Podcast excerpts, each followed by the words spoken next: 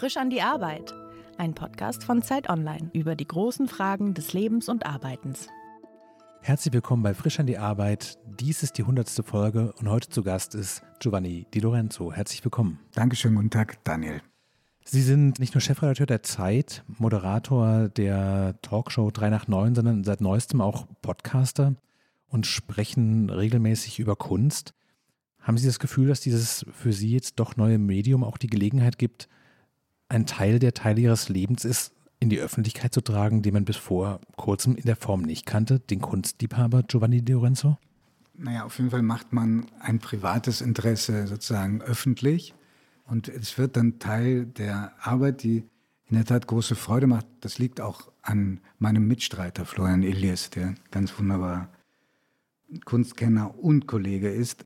Aber fast jeden Abend lege ich mich hin und kämpfe dann gegen das Bedürfnis einzuschlafen und lese und lese und lese und das ist schon, das überwölbt und verschattet manchmal die Freude. Zu einem anderen Zeitpunkt komme ich ja nicht dazu. Ist es die große Ambivalenz des Journalismus, dass alles, wofür man sich interessiert, auch beruflich zu nutzen ist? Also das ist wahrscheinlich ein, ein roter Faden in den vier Jahren jetzt, die Sie den Podcast machen. Wenn man Arbeit und Leben strikt voneinander trennen möchte, dann kann man zu diesem Schluss kommen. Ich habe eine andere Auffassung. Ich glaube, dass die Arbeit ein ganz wesentlicher und befriedigender Teil des eigenen Lebens, erfüllender Teil des eigenen Lebens sein kann. Und es gibt Berufe, für die das nicht gilt. Insofern ist es auch ein Privileg, wenn man das sagen mhm. darf. Aber ich sehe nicht grundsätzlich den Gegensatz zwischen Work und Life. Das heißt, die äh, oft gesuchte Work-Life-Balance, die gibt es für Sie in der Form gar nicht, weil diese beiden Bereiche sich überhaupt gar nicht abtrennen lassen, sondern quasi ineinander reinfließen wie zwei Farben, die sich mischen. Ja. Ich hatte auch mal ein Schlüsselerlebnis. Viele, viele Jahre her. Da kam ein Kollege, da war ich noch bei der Süddeutschen, bei der Seite 3 der Süddeutschen. Und da kam mich ein gerade geschasster Chefredakteur besuchen und erzählte, wie er da Tag und Nacht da in seinem Büro verbracht hat mit den engsten Mitarbeiterinnen und Mitarbeitern. Und dann hat er gesehen, wie draußen die Jahreszeiten an ihm vorbeizogen. Mhm. Und dann hat er immer gesagt, ja, das ist das Leben, das geht an mir vorbei. Und dann ging das Berufsleben vorbei. Und dann sagte er, und da habe ich gemerkt, das war mein Leben. Und ich habe diesen Satz ehrlich gesagt damals gar nicht verstanden. Ja. Ich habe den ein bisschen verschroben gehalten. Mhm. Und danach habe ich oft drüber nachgedacht. Nein, es ist ein ganz, ganz großes Glück. Und wenn es noch so mühsam ist, wenn man in der eigenen Arbeit einen Sinn erkennen kann und wenn sie wirklich noch so anstrengend ist. Was ist denn der Sinn Ihrer Arbeit? Also vielleicht müssen wir das den Hörerinnen und Hörern auch mal erklären, weil wenn man die Zeit durchblättert, es sind ja nicht wöchentlich Texte drin, unter denen Ihr Name steht. Es ist nicht der Kommentar, nicht die Reportage, nicht das große Interview. Das ist ja sehr selten, dass Sie selber die Texte verfassen. Wie sieht Ihr Arbeitsalltag aus? Worauf verwenden Sie am meisten Zeit? Naja, auf diese Gesamtkomposition Zeit, zu der ja das Blatt in, in der Papierform und in der digitalen Form gehört. Viele andere Projekte, Magazine und daran drehen zu können, dass es einen bestimmten Sound hat, eine bestimmte Anmutung, eine bestimmte Anziehung. Das ist eigentlich auch das Spannendste. Dann äh, natürlich, wenn ich jetzt gezwungen wäre, ich komme ja vom Schreiben, überhaupt nichts mehr schreiben zu können, dann wäre ich wahrscheinlich auch totunglücklich. Aber so einmal im Monat klappt es im Schnitt und das reicht mir völlig. Also die, die, die Befriedigung ziehe ich inzwischen auch aus anderen Dingen. Ich habe einfach irgendwann mal die Seiten gewechselt, vom Reporter hm. zum eher zum Machen hin. Angefangen haben Sie aber tatsächlich als Reporter, also ich habe in der Recherche auch das Buch gelesen, das Sie mit Anfang 20 geschrieben haben. Es heißt Stefan 22, deutscher Rechtsterrorist. Mein Traum ist der Traum von vielen. Anfang der 80er Jahre haben Sie einen, kann man sagen, Schulkameraden begleitet, der einen rechtsterroristischen Anschlag verübt hat. Und das war sozusagen so ein bisschen Ihr Claim to Fame damals. Ist das richtig? Ja, wobei da gibt es noch einen Schritt davor. Und zwar, ich habe diesen rechten Terroristen man kann ihn wirklich als Terrorist bezeichnen, weil er auch als solcher verurteilt worden war, der in der Tat Mitschüler war und einer meiner größten Feinde, weil ich alles verkörperte, was er schrecklich fand. Hm. Erstmal auf eigene Faust interviewt. Wir haben uns ja ein Jahr lang heimlich getroffen. Und dann bin ich mit diesem Stoff hausieren gegangen. Und dabei hat mir unendlich geholfen mein erster Chef bei einer kleinen Zeitung in Hannover, bei der ich angefangen habe. Und der hat das tatsächlich in meinem Namen angeboten der Zeit. Und so kam es, dass ich, als ich so 22 war, das als Dossier bei der Zeit veröffentlicht wurde. Und das hat mir unfassbar viele Türen geöffnet. Und da habe ich auch zum ersten Mal ein Gefühl dafür bekommen, was dieses Medium bedeutet. Und die Geschichte, wie, wie die Zeit mich dann kontaktiert hat, die war auch so großartig, weil da meldete sich bei mir ein Redakteur namens Josef Joffe mhm. und der sagte, er hat das gelesen, findet es spannend, aber woher weiß ich, dass Sie mich nicht bescheißen? Mhm. Und da hörte ich mich sagen, geben Sie mir nur eine Stunde und ich werde Sie überzeugen. Und dann habe ich kurz darauf den Nachtzug äh, von München nach Hamburg genommen. Keine Liegewagen, kein Schlafwagen, sondern Holzklasse. Die ganze Nacht da gesessen und weitgehend nicht geschlafen und traf ihn dann hier und ja, das war ja dann der Beginn einer sehr langen Freundschaft zum Blatt und auch zu ihm persönlich. Und dann ist aus dem Dossier ein Buch geworden und mit diesem Buch wurde ich in eine Fernsehsendung eingeladen und nach der Fernsehsendung hat man mich gefragt, ob ich Lust hätte, selber mal zu moderieren. Insofern hat mir dieser Stoff in der Tat sehr, sehr viel Aufmerksamkeit verschafft. Dem Thema äh, Rechtsterrorismus bin ich dann noch sehr, sehr lange treu geblieben. Die Sendung, die Sie gerade erwähnt haben, hieß damals live aus dem Alabama und lief im Bayerischen Rundfunk. Und man kann sich heute so sehr, sehr herzliche Zusammenschnitte auf YouTube davon angucken. Das war irgendeine Mischung aus relevant und doch auch anarchistisch. In der Sendung haben die Zuschauerinnen und Zuschauer und die Gäste geraucht und sind sich gegenseitig ins Wort gefallen. Es war nicht eher wie so ein. Körperlich angegriffen.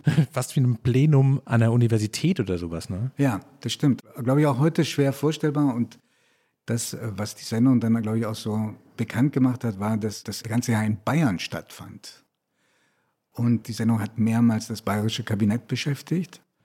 Und da ist der Satz eines damaligen Ministers überliefert, lass uns doch den Sauladen einfach dicht machen. So konnte man damals noch über das öffentlich-rechtliche Fernsehen sprechen. Und ab und zu treffe ich jetzt äh, jemanden aus dieser Zeit, aus der CSU wieder, zum Beispiel den damaligen Ministerpräsidenten Horst Seehofer, der dann der Zeit einen Preis überreichen musste als Laudator. Mhm. Und da hat er so sinngemäß gesagt in seiner Laudatio, das hätten Sie sich auch nicht vorstellen können, dass ich mal auf Ihre Zeitung eine Laudatio halten muss.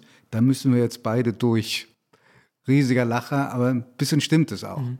Die wollten uns dicht machen. Aber Sie haben ja quasi innerhalb von kürzester Zeit, also das Buch erschien, glaube ich, 84 und die Moderation die, die, das, hat, glaube ich, auch in den Jahren begonnen, ja, genau, richtig? Genau, genau. Es war unmittelbar nach der Einladung in diese, in diese Sendung mit dem Buch. In einer Sendung, wo ich und andere gestritten haben mit jungen Nazis aus der, Neonazis aus der Viking-Szene, Viking-Jugendszene. Ja. Und da ging es also wirklich unfassbar hoch her. Ja. Aber das Interessante, für mich damals auch Erschreckende war, dass wir natürlich alle wahnsinnig empört waren. Also selbst der Kameramann hat irgendwann ist dazwischen gegangen und hat gesagt, das halte ich nicht aus, was ihr da sagt und so. Aber ein großer Teil der Zuschauer hat sich mit den wohlerzogen auftretenden und brav aussehenden jungen Nazis eher identifiziert als mit uns. Ist denn diese Vorstellung, von dieser Art ein Gespräch zu führen, ist es Ihnen zu eigen geblieben, zu sagen, so, ja, man muss dieses Gespräch führen, man muss diesen Streit auch führen, man muss diesen Raum dafür schaffen im Journalismus, dass diese Welten aufeinanderprallen und nicht alle quasi so auseinanderhalten von vornherein? Also ist das live aus dem Alabama so ein bisschen was wie die Vorstellung von einem produktiven gesellschaftlichen Diskurs für Sie geworden? Ah, das ist eine tolle Frage. Die, die habe ich mir noch nie überlegt, ob das prägend war, aber eigentlich ist da sehr viel dran, weil ich gesehen habe, wie spannend das auch ist. Wobei wir haben ja bei der Zeit ein Streitressort sogar gegründet, um, um diese Diskussion breiter zu machen und um Stimmen reinzulassen, die sonst eher untergehen. Aber sag mal, Neonazis würde ich keine Bühne geben bei der Zeit. Es gibt auch Dinge, die nicht gehen. Aber im Prinzip, glaube ich, erwächst jede vernünftige Meinung aus der Konfrontation mit anderen. Hm. Und oft auch sich widersprechenden Meinungen. Ich muss sagen, ich finde Ihre Karriere ziemlich interessant, weil je nachdem, mit wem man über sie spricht, ist der Blickwinkel ein bisschen anderer. Ich glaube, es gibt sehr viele Menschen, die nehmen Sie vor allen Dingen als Moderator wahr. Seit 1989 moderieren Sie 3 nach 9. Wenn man natürlich sich im Kosmos der Zeit bewegt, dann sind Sie hier der Chefredakteur, der, glaube ich, auch der zweitlängst amtierende Chefredakteur des Blattes mittlerweile ist. Und ein bisschen ist so, wenn man das zusammenzählt, glaube ich, ist es ein bisschen so, als würde Günther ja auch die Chefredaktion des Spiegels leiten. Also das sind zwei Karrieren, die eigentlich für sich eine große Strahlkraft haben und eine große Aufmerksamkeit kriegen. Wie vereinbaren Sie das denn rein zeitlich? Ich glaube, dass der Vergleich zu meinem alten Freund, Münchner Kollege beim Bayerischen Fernsehen, Günter Jauch, überhaupt nicht stimmt, weil Günter Jauch kommt aus dem Fernsehen. Ich war beim Fernsehen immer nur Zaungast und wollte das auch bleiben. War auch aus diesem Pool von äh, Moderatorinnen und Moderatoren von Live aus dem Alabama und der Nachfolgesendung, aus dem zum Beispiel auch Sandra Maischberger stammt, Amelie Fried, Werner Schmidtbau und eben Günter Jauch, neben vielen anderen, der einzige, der eben nicht zum Fernsehen gegangen ist, sondern dann unmittelbar nachdem äh, Live aus dem Alabama vorbei war, zur Süddeutschen Zeitung. Ich wusste immer, das ist meine eigentliche Berufung. Ich will schreiben und insofern hat sich für mich die Frage auch nie gestellt. Also 3 nach 9 findet einmal im Monat statt, mhm. ehrlich gesagt elfmal im Jahr. Und das ist eine wunderbare Sache, die ich nebenbei machen darf. Aber sie hat immer eine untergeordnete Rolle gespielt, sonst wäre das auch gar nicht möglich, diesen Laden hier zu führen. Das ist ja nun wirklich im buchstäblichen Sinne ein Fulltime-Job. Gibt es Dinge über die Gesellschaft und über Menschen, die man nur im Live-Gespräch in der Moderation erfährt, die man auch beim Plattmachen und beim Nachdenken über die Gesellschaft so nicht rauskriegt? Ja, zumindest die Unmittelbarkeit. Und insofern bin ich wahnsinnig dankbar, dass ich Fernsehen machen darf und durfte, weil dadurch ich vielen Kolleginnen und Kollegen etwas voraus hatte, nämlich eine unmittelbare Reaktion auf das, was ich mache. Hm. Das heißt, viele Leute haben dich erkannt und das ist bis heute so, wenn sie mit mir durch die Innenstadt laufen, ist immer jemand, der dich anhält und losredet. Ja? Und, und zwar so, wie ihm der Mund gewachsen ist. Also lobend, aber auch oft tadelnd. Und dadurch habe ich das Gefühl gehabt, ich habe noch ein, ein bisschen ein Sensorium für das, was normale Menschen beschäftigt. Und mhm. das ist ja eine große Gefahr in, unserem, in unserer Blase, dass wir uns entfernen für die, für die wir schreiben und Medien machen, weil unsere Erfahrungswelten so unterschiedlich sind. Bei diesen ganzen Dingen, die Sie da machen, Woher wissen Sie jetzt ist Feierabend? Sie haben vorhin erzählt, dass Sie abends dann noch da liegen und sich mit der Kunstgeschichte beschäftigen, um Ihren eigenen Podcast vorzubereiten. Haben Sie so ein Ritual, dass Sie sagen, so oder eine bestimmte Uhrzeit und dann ist Schluss? Weil theoretisch kann man sich ja, gerade wenn man die Kunstgeschichte sich anguckt, kann man ja jede Nacht bis um halb drei sich klug lesen. Ist auch manchmal so. Und weil es auch so spannend ist, ja, das sind ja wirklich Sachen, die auch Freude machen. Es gibt Grenzen, die setzt dir Gott sei Dank deine eigene Familie. Und es gibt ja, Rituale schleichen sich mit den Jahren erst ein. Zum Beispiel neuerdings eins, dass ich mir sage, ich schaue mir nach 22 Uhr keine Nachrichtensendung mehr an, weil ich das mit in den Schlaf nehme. Das heißt, ich werde wach, ich denke drüber nach. Und das habe ich früher immer von anderen Leuten gehört, dass sie sagen, das ist zu viel, ich muss irgendwann mal auch abschalten. Ich erfahre es jetzt am eigenen Leib. Jetzt besondere Ausnahmesituationen natürlich ausgenommen, wie damals der Sturm aufs Kapitol oder so. Natürlich bleibe ich dann, bis es irgendwie geht, noch am Schirm. Aber da versuche ich mir Grenzen zu setzen. Hm. Und ich lese jeden Morgen und sehe alles, was mir unter die Finger kommt oder auf die Mattscheibe, Medien, so viel es geht. Ich möchte nach anderthalb, zwei Stunden hier ankommen und wirklich das Gefühl haben, ich bin im Bilde. Und dazu gehören auch vier Zeitungen, die ich noch in gedruckter Form kriege.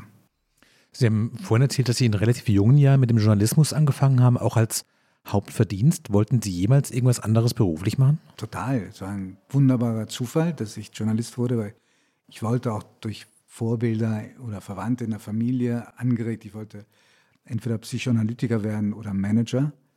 Und dann durfte ich, weil ich mich nicht um einen Platz gekümmert hatte, an meiner Schule musste man ein Berufspraktikum machen vom Abi. Und schauen Sie, wie, wie wichtig fürs Leben manchmal Lehrer sind.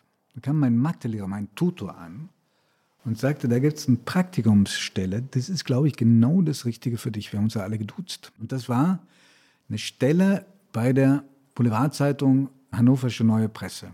Im selben Gebäude, in dem kurz zuvor Günter Wallraff bei Bild untergetaucht war oder undercover gearbeitet hatte. Und am zweiten Tag dort ließ mich der Chef der Kultur Abteilung einen Artikel schreiben über Angelo Branduardi, glaube ich, weitgehend vergessener Musiker. Oh. Und als ich dann abends nach Hause gefahren bin mit meinem wirklich schrottreifen Fiat 127, da wusste ich, das will ich, wenn es irgendwie geht, mein Leben lang machen. Es war wie eine Berufung. Wirklich wie, klingt ein bisschen pathetisch, aber es war wirklich wie eine Berufung. Aber es war überhaupt nicht in den Plänen und ich hatte auch überhaupt keine Vorstellung davon, was das ist oder gar eine Hilfe, außer denen, die ich da gefunden habe in den Medien selbst.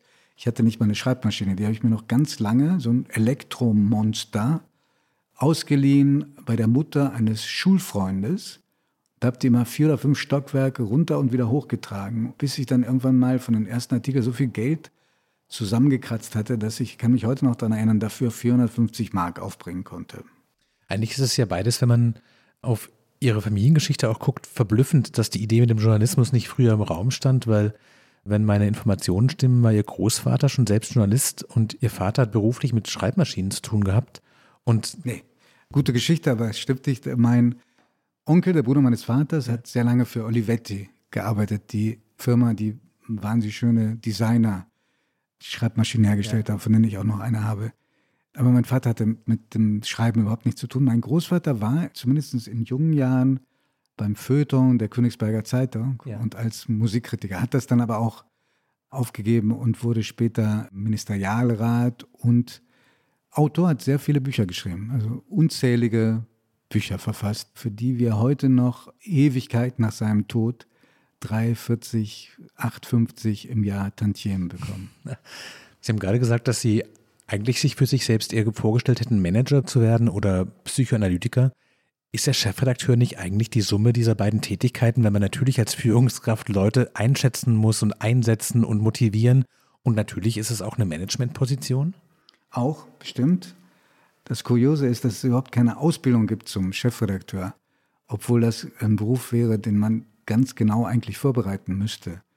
Irgendwann wird man ernannt und dann springt man ins kalte Wasser und es fehlen einem große Fertigkeiten, die man sich dann woanders holen muss. Während es beim Manager Trainee-Programme gibt und Assistenzen und all diese Dinge. Und deswegen glaube ich, ist es manchmal in Führungspositionen bei Medien auch so schwer mit den Chefs hm. und Chefinnen, weil sie niemand richtig darauf vorbereitet.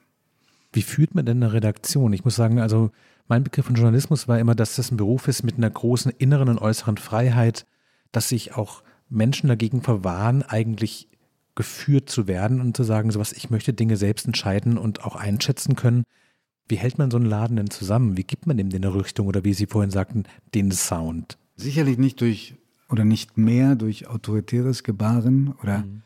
Baren auf der eigenen hierarchischen Position. Du machst das jetzt, das würde zwar funktionieren, aber eben nur sehr kurzfristig und wäre auch fatal für die Wirkung. Ich glaube, im besten Falle funktioniert das durch Überzeugungsarbeit, dass man das eine oder andere auch vorleben und vormachen kann. Mhm. Und man muss in der, glaube ich, in der Lage sein, auch hin und wieder die eigene Mannschaft vor sich herzutreiben. Also irgendwie weiter zu sein, als sie im Moment selber sind unser Beruf ist ja eigentlich, müssten wir Seismographen der Gesellschaft sein. Und wenn die, diese Fühler taub werden, ja, dann muss jemand treiben. Einige wollen das, andere wollen es nicht, einige können das, andere überhaupt nicht. Aber ich glaube, ein Chefredakteur müsste in der Lage sein, Dinge sehr zeitig zu erkennen und auch die Kolleginnen und Kollegen, mit denen er arbeitet, davon überzeugen können, dass das jetzt etwas ist, was wir unbedingt beachten müssen oder wo wir sagen, in diese Richtung müssen wir uns entwickeln. Und da haben wir bei der Zeit in den letzten 20 Jahren wirklich keinen Stein mehr auf dem anderen gelassen. Mhm. Bei dieser Seismographentätigkeit bleibt wahrscheinlich nicht ganz außen vor, dass man sich auch mal irrt, dass man Fehler macht. Mhm. Gibt es so Dinge, die Sie verfolgen, wo Sie sagen, diese Titelseite, dieses Thema, diese Vermutung über die Gesellschaft vielleicht auch im Größeren?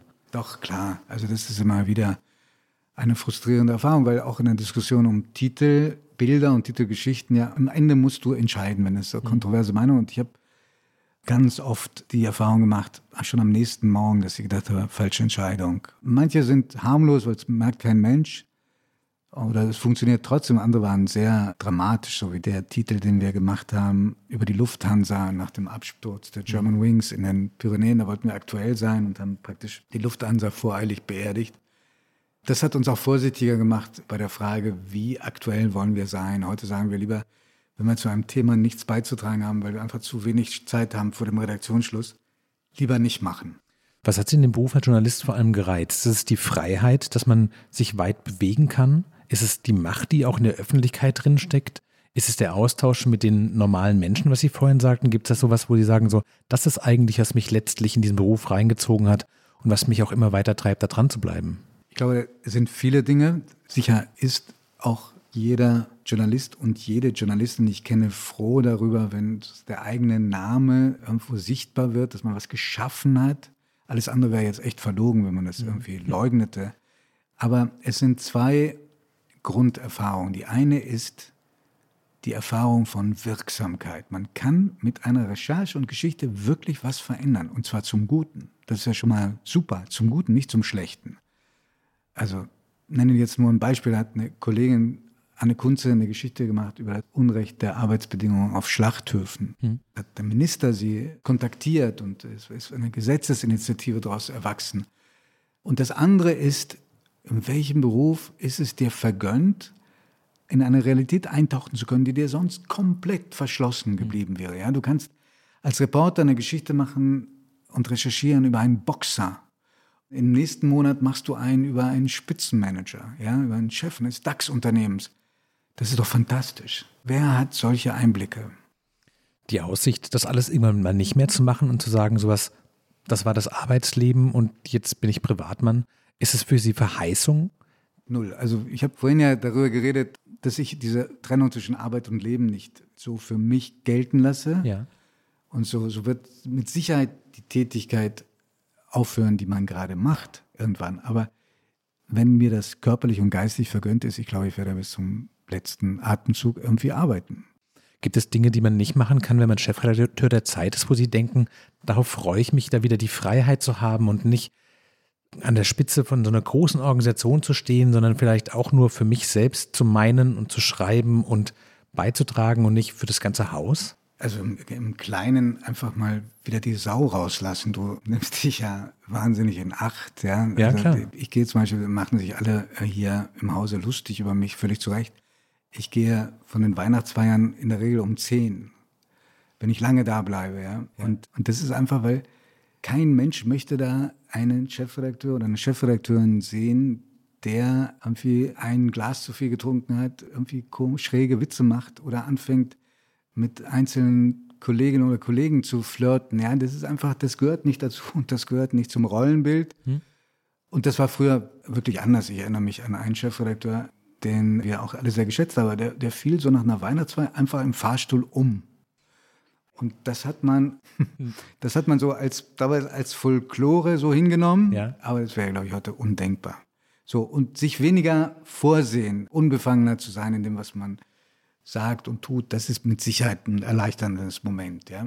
Aber gibt es auch so eine Sehnsucht quasi nach den Anfängen zurück zu sagen, weil Sie vorhin von der Kulturkritik in Hannover sprachen und von der Verheißung, die da drin steckt, und zu sagen, so ich möchte wirklich wieder zu dem Konzert gehen und das wirklich mit allen Sinnen aufnehmen und das in den Text gießen und nicht über das ganze Blatt nachdenken, nicht über Außenwirkungen nachdenken, sondern wirklich so zutreffend und packend und akkurat zu schreiben wie möglich und wieder zurückzukehren zu dem Ursprung? Ja, wobei ich merke, dass das auch etwas ist, was du trainieren musst. Also ein Interview oder ein Leitartikel oder so, das brauche ich bestimmt länger als jemand, der fast jede Woche einschreibt. Aber das geht. Reportage müsste ich mich, was eigentlich mein Ursprung ist, müsste ich mich verdammt wieder reinfühlen und reindenken und reinarbeiten. Also wie gesagt, Muskel trainieren, Muskelaufbau. Aber mit Sicherheit gäbe es Dinge, wo ich gerade nicht will, dass ich das irgendwie darüber schreibe, weil dann fängst du ja schon an, das zu strukturieren, zu bewerten. Und diese Bereiche, wie gesagt, Kunst habe ich immer geliebt, aber jetzt gieße ich das in eine Form, die aber trotzdem spielerisch ist. Insofern ist das nicht so schlimm. Zum Beispiel Musik, wenn ich in ein Konzert gehe von Bach oder in, in eine Oper von Verdi, da ist ja gerade das Schöne, dass ich nicht schreiben muss, sondern du dich total dem hingeben kannst. Als Journalist, was ist das größte Problem? Kritik, weil man was falsch macht?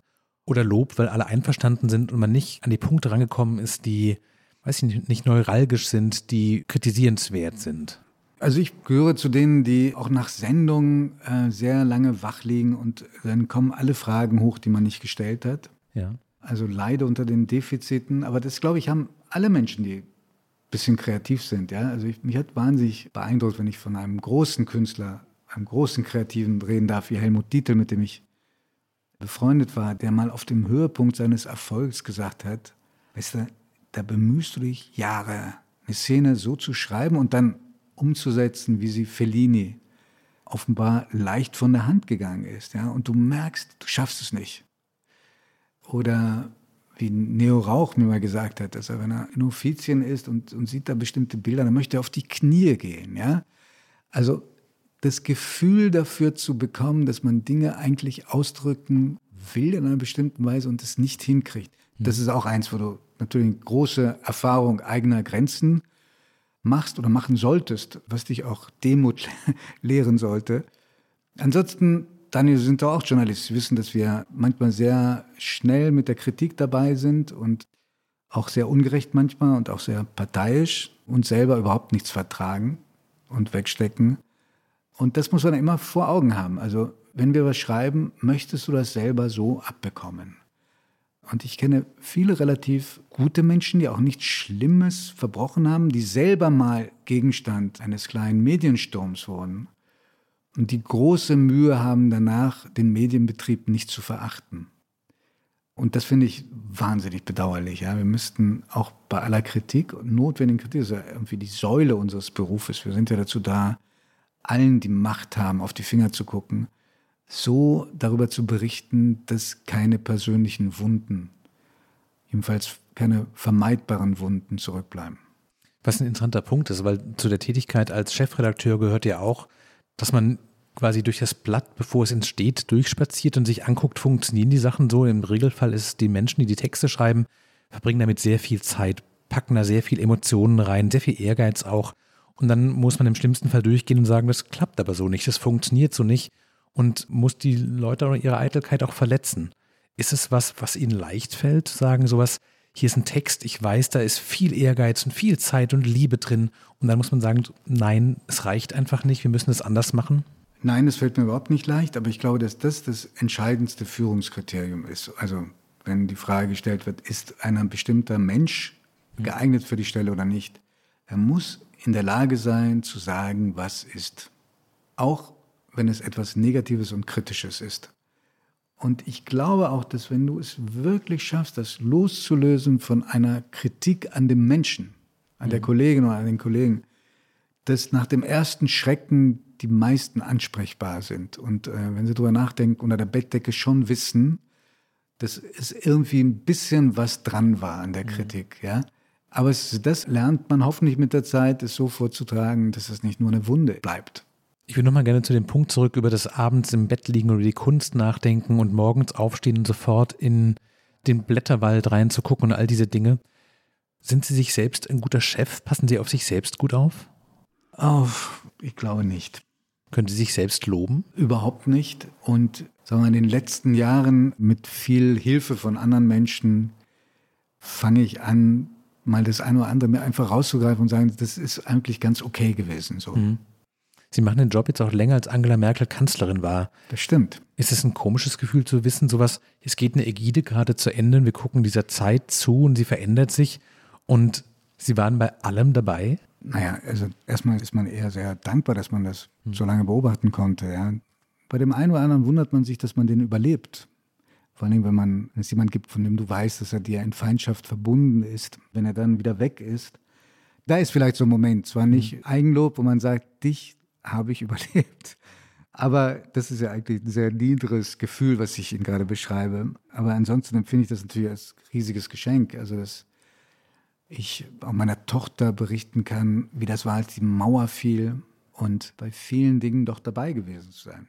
Was waren denn diese gefährlichen Momente? Gab es da so knifflige Punkte, wo Sie sagen, so, da hätte auch diese ganze Sache, die Zeit durch diese Zeiten zu führen, auch schief gehen können? Also wir hatten ja aufgrund von Fehlern, die wir gemacht haben, die ich gemacht habe, die andere gemacht haben, ja auch riesige Shitstorms. Denken Sie nur daran, als wir diese völlig verunglückte Seiten hatten über die Seenothilfe mhm. oder über, als wir den Titel gemacht haben, den ich zu verantworten habe, über Gutenberg. Mhm. Aber ich glaube, dieses Medium ist so stark, die Zeit, ja, dass die ist stärker als jeder und jede, die dafür arbeitet. Und manche glauben das nicht so richtig und gehen dann und denken, das wird jetzt das Blatt ganz schweren Schaden nehmen. Und das ist dann nicht so. Das ist vielleicht für die eine oder den anderen kränkend, aber einfach, es ist wahr. Man sagt ja so, Gemeinde, dass jedem Anfang ein Zauber innewohnt. Haben Sie manchmal so eine Sehnsucht, vielleicht sogar eine Melancholie nach den Anfängen, als es alles neu war und die Lernkurve sehr steil war und alles sehr aufregend war? Oder haben Sie das Gefühl eher, die Erfahrung und diese Krisen überstanden zu haben und die Fehler gemacht zu haben, macht Sie ja nicht stärker und in Ihrem Beruf besser? Besser weiß ich nicht, aber ich empfinde die Lernkurve im Moment als besonders steil, ja, weil das geht so wahnsinnig schnell und das Rad ist so groß, dass wir drehen dass du gezwungen wirst, dich ständig zu verändern und neue Dinge zu wagen und Gewissheiten aufzugeben. Insofern ist da wenig Sehnsucht nach den Anfängen. Ja? Vielleicht, wenn ich an, an die Anfänge zurückdenke, dann denke ich immer, wie schön wäre es gewesen, wenn ich ein bisschen milder zu mir selbst gewesen wäre. So, bisschen lamoyant, aber wenn Sie mich schon so fragen, sage ich es. das ist ja die Einladung dazu. Wenn Sie auf die Jahre seit 2004, seit Sie diese Funktion ausüben, zurückgucken und in die Zukunft schauen, gibt es so Dinge, wo Sie sagen, so, das möchte ich auf jeden Fall hier noch erreichen? Das sind Punkte, die offen sind für Sie? Naja, sagen wir mal, jetzt in den zurückliegenden Monaten hat sich ja ist ja etwas eingetreten, was ich mir in den Künsten träumen nicht hätte vorstellen können, nämlich, dass wir in dieser Zeit, die so schwer ist für die Medien, wo so viele andere verlieren, halt das Wachstum unseres Lebens gehabt haben. Mhm. Wir haben in dieser Corona-Zeit 100.000 Abonnenten, vollzahlende Abonnenten dazugewonnen. Das ist so, dass wir am Anfang wirklich selber gedacht haben, dass die Zahlen irgendwie frisiert sind, dass da ein Fehler drin war, mhm. reingerutscht ist. Und insofern ist das etwas, was, wenn wir das auch nur halbwegs halten könnten, ist es das wirklich mit einer großen Befriedigung verbunden ist, ja, bei allen, die hier arbeiten. Und ich bin zwar sehr, von meiner Herkunft her sehr katholisch geprägt worden, mhm. aber gerade vielleicht deswegen sehr laizistisch geprägt. Ich habe äh, nicht den geringsten Ehrgeiz, andere zu missionieren. Aber eine, mal, eine wichtige Aufgabe sehe ich schon und an der würde ich wahnsinnig gerne weiterarbeiten, auch hier im Blatt. Das ist, dass wir eine Stimme bleiben und eine Bühne bieten für unterschiedliche Meinungen und Einschätzungen. Wie gesagt, wir haben am Anfang darüber gesprochen, dass nicht jede Meinung, nur weil sie abweichend ist, auch eine Bühne verdient, ganz im mhm. Gegenteil. Aber dass sozusagen auf die Reife des Lesers und der Leserin vertraut wird, dass der schon in der Lage ist, auch in der Konfrontation mit der einen oder anderen Meinung, mit der er nicht einverstanden ist, dann umso besser das eigene Argument zu schaffen. Und ich glaube ja, dass dieses Wachstum bei der Zeit auch damit zusammenhängt, dass wir eben uns nicht verengt haben, sondern dass wir relativ breit noch aufgestellt sind. Auch das glaube ich ziemlich gegen den Trend. Hm. Ich habe vorhin schon mal gefragt, wenn der Tag kommt, an dem Sie hier Ihr Büro ausräumen und sagen sowas, das war die Funktion, gibt es dann journalistisch was, wo Sie sagen, das wartet gerade auf mich? Ist es ein weiteres Buch. Wir haben vorhin über Ihr Buch gesprochen, das Ihre Karriere quasi begründet hat. Ist es eine bestimmte Art von Berichterstattung? Ist es vielleicht, wie Sie das jetzt auch schon machen, das Sprechen über die Kunst? Ah, das glaube ich, Sprechen über die Kunst glaube ich eher weniger. Das wird hoffentlich eine wunderbare Nebentätigkeit bleiben. Aber da gibt es jedenfalls sehr viele Ideen. Wie gesagt, meine einzige Hoffnung ist, dass man dazu in der Lage ist, das auch zu machen, vom Kopf her, vom Körper her. Und wenn das geht, werde ich mit Sicherheit nicht in ein neues Abenteuer stürzen. Was für ein fantastisches Schlusswort. Ganz herzlichen Dank. Danke Ihnen. Das war die hundertste Folge Frisch an die Arbeit, heute mit dem Chefredakteur der Zeit, Giovanni Di Lorenzo. Vielen Dank, dass Sie da waren. Vielen Dank Ihnen Gerne. fürs Zuhören. Danke Ihnen. Falls Sie Fragen an uns, an Herrn Di Lorenzo, an den Podcast haben, schreiben Sie uns gerne eine E-Mail an frischandiarbeit.zeit.de.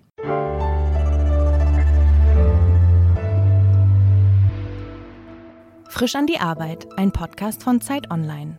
Konzipiert und moderiert von Leonie Seifert und Daniel Erck. Produziert von Maria Lorenz, poolartists.de.